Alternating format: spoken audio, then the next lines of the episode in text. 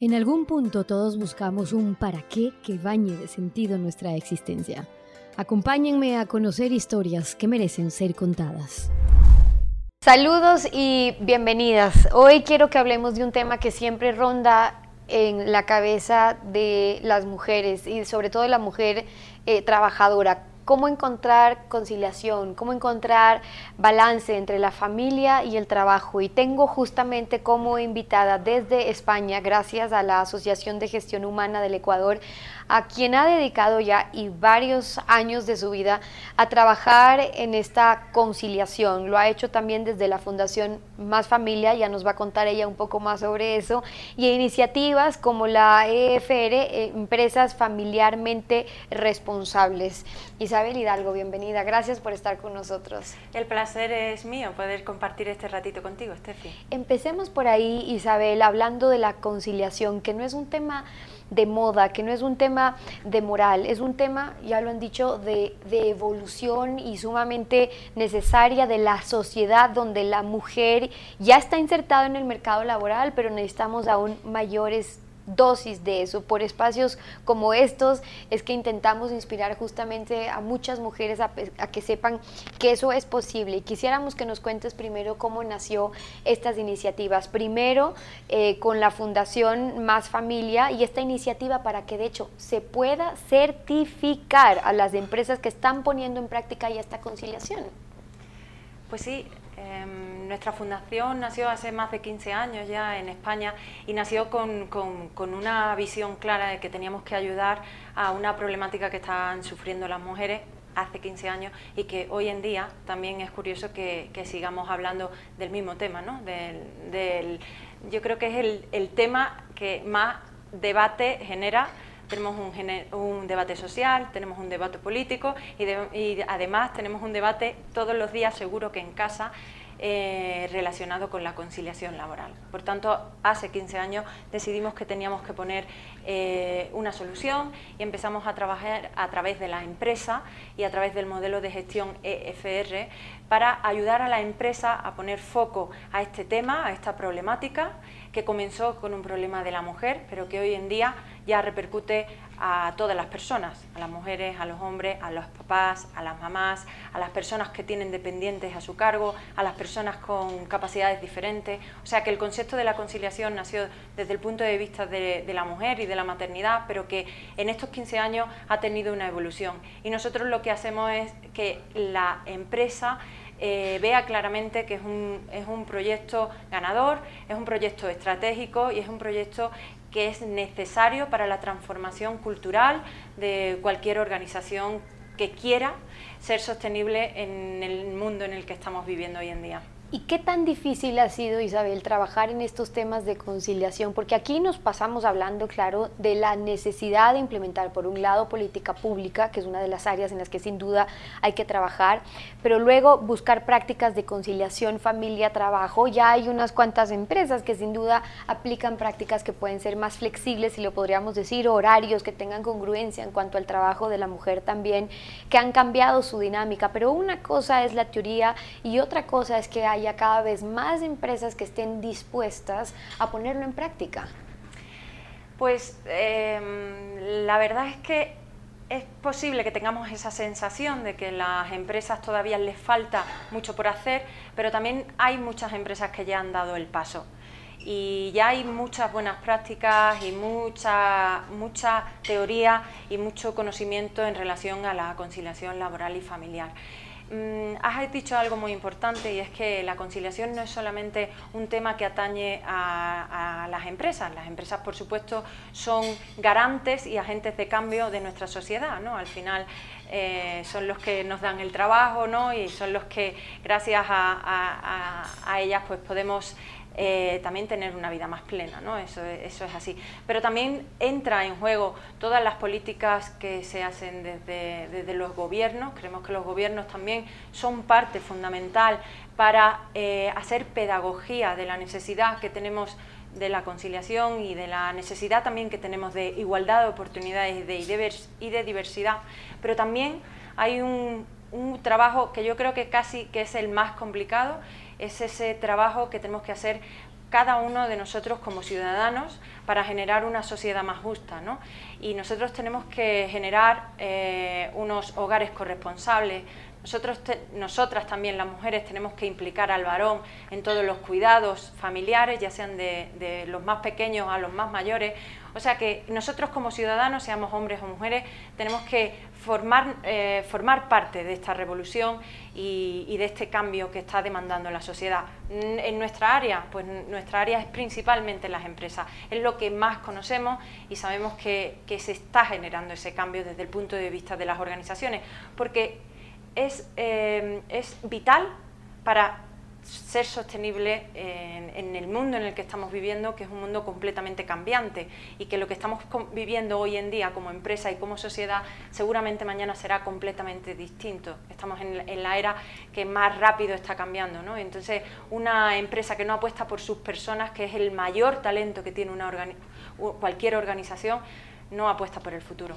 Para que una empresa pueda poner en práctica una cultura también de conciliación con la familia, es necesario que exista justamente esa cultura, ¿no? Eh, hombres y mujeres reconociendo la importancia, nos decía Isabel, de mantener a la familia como este núcleo de la sociedad primero y luego el trabajo, claro, luego la importancia de los ingresos que llegan a la familia, pero justamente para eso, para la familia. Pero lo que ha pasado muchas veces, Isabel, es que al costo de mantener un trabajo, la mujer empieza a sacrificar su familia y empiezan los problemas familiares. Muchas de las mujeres que nos escuchan ahora mismo se sienten familiarizadas cuando dicen cuánto me ha costado sacrificar porque estoy trabajando y estas prácticas de conciliación pues realmente suenan a teoría para, para muchas mujeres.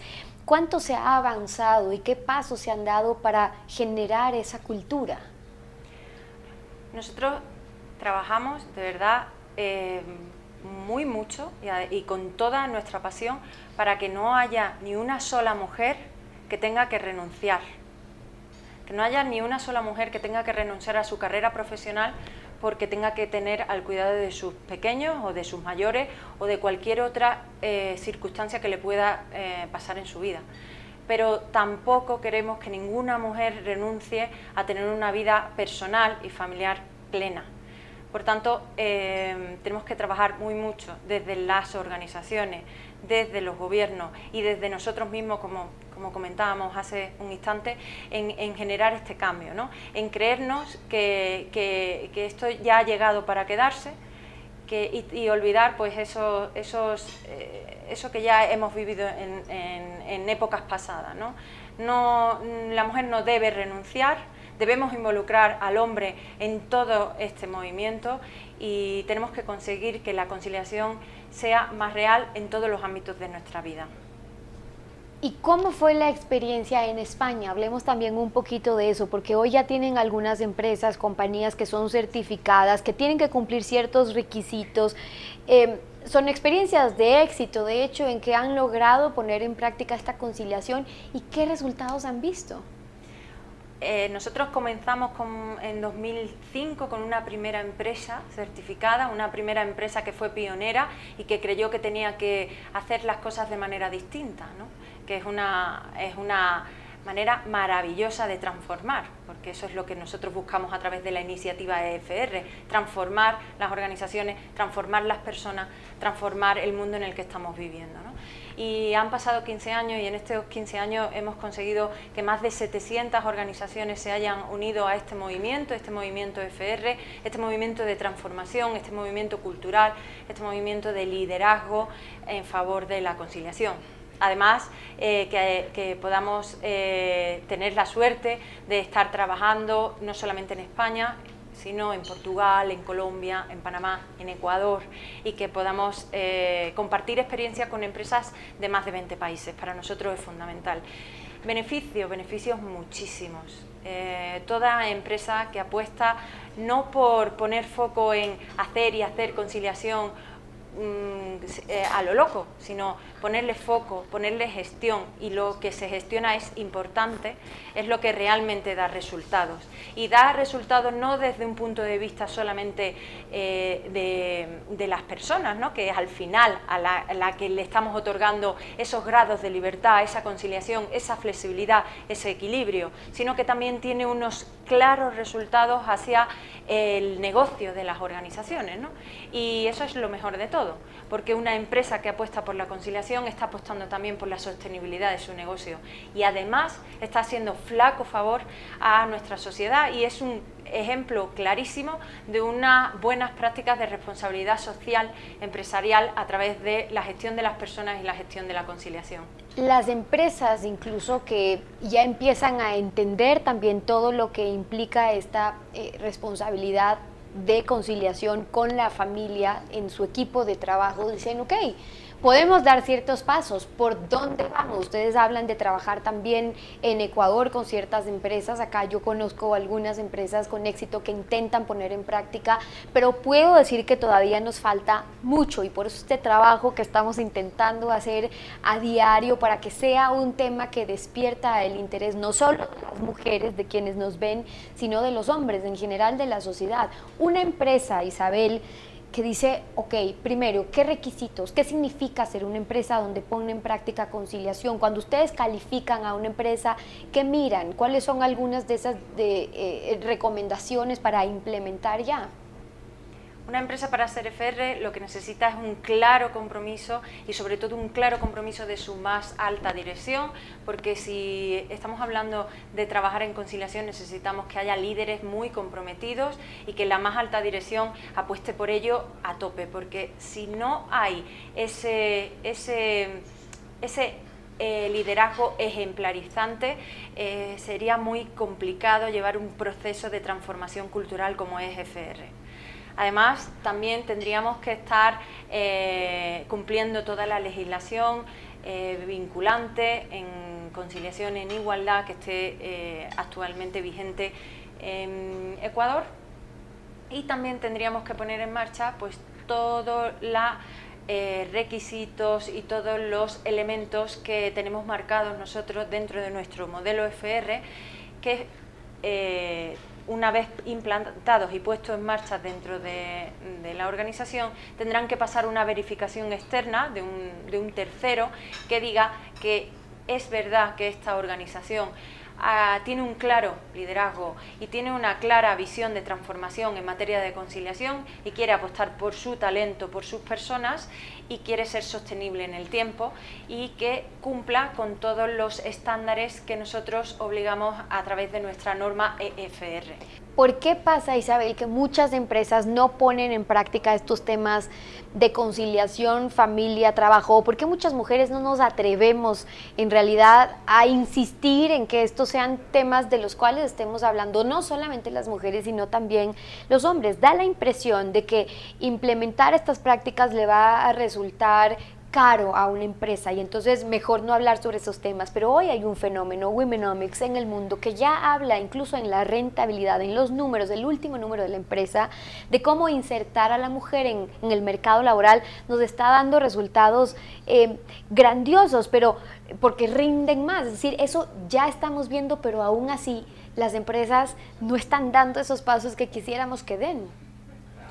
El mayor eh, miedo el mayor problema al que se enfrentan las empresas es la gestión del cambio.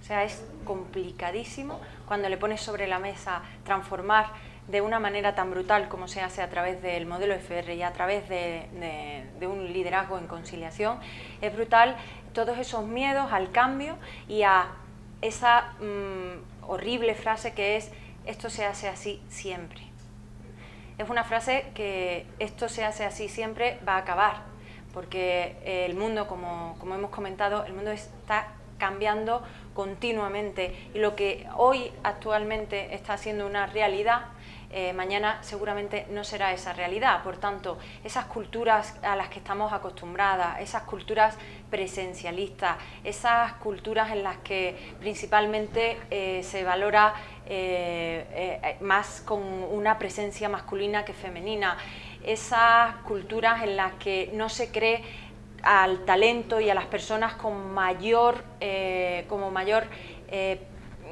como mayor premio que tiene una organización, ¿no? Esas culturas que no quieren trabajar por objetivo, esas culturas que no quieren trabajar en nuevas formas de trabajo. Al final, no enfrentarte al cambio es el mayor problema al que nos encontramos. Y por supuesto que te puedo asegurar que no es un coste, es simplemente una inversión, es una inversión a largo plazo y a futuro.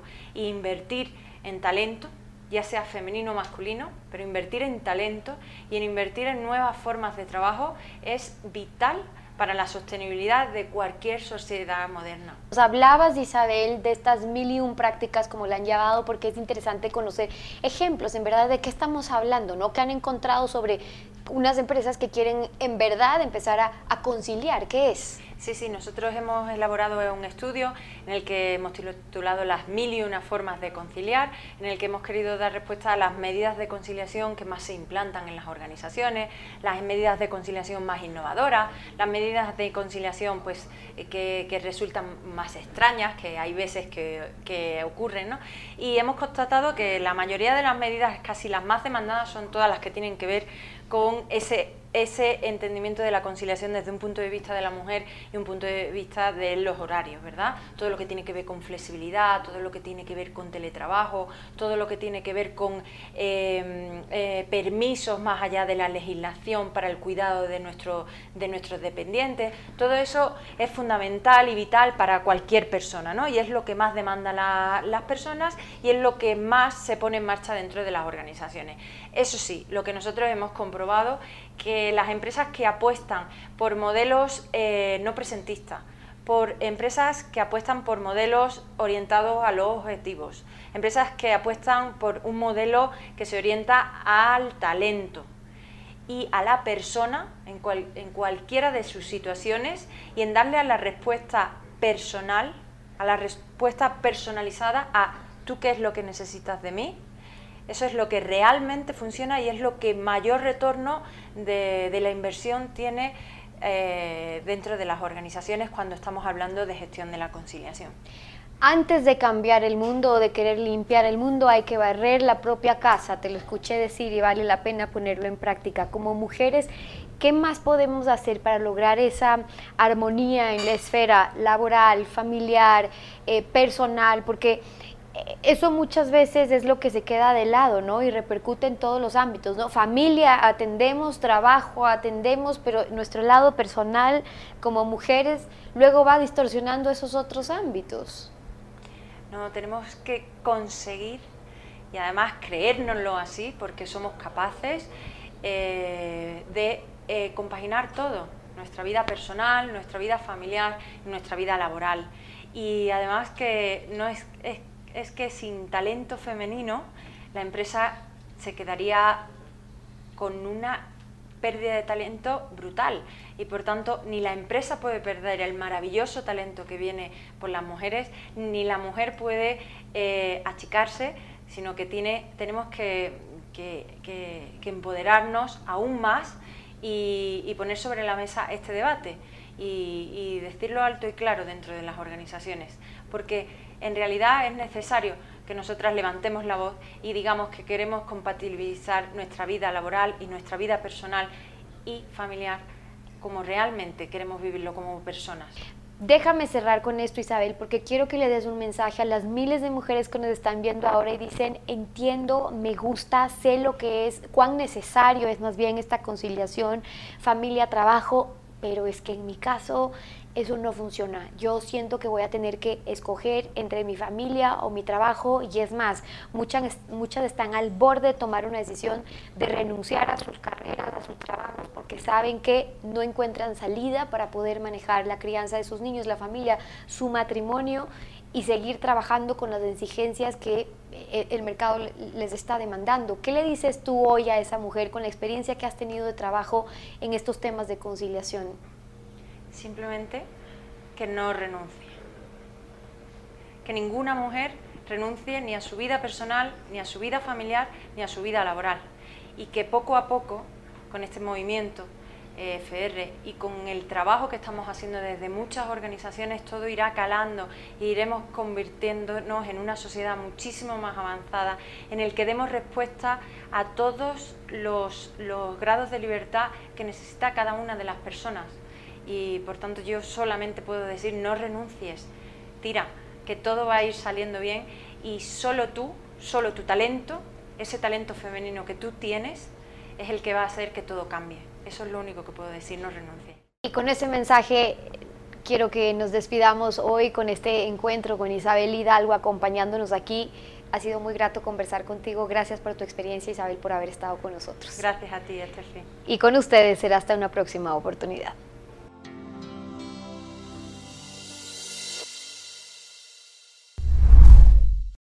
Todos podemos ser autores de nuestros espacios. Nada detiene nuestra ilusión. Estaría genial poder elegir cómo queremos vivir y poner nuestro toque a lo que más nos gusta. Ideas, inspiración y ganas nunca faltan. Solo hay que atreverse, juntarse con los mejores y dar el paso. Con Graiman empieza a crear y a transformar tus ideas en espacios de autor. Visítanos en Centros Graiman, distribuidores autorizados o en graiman.com.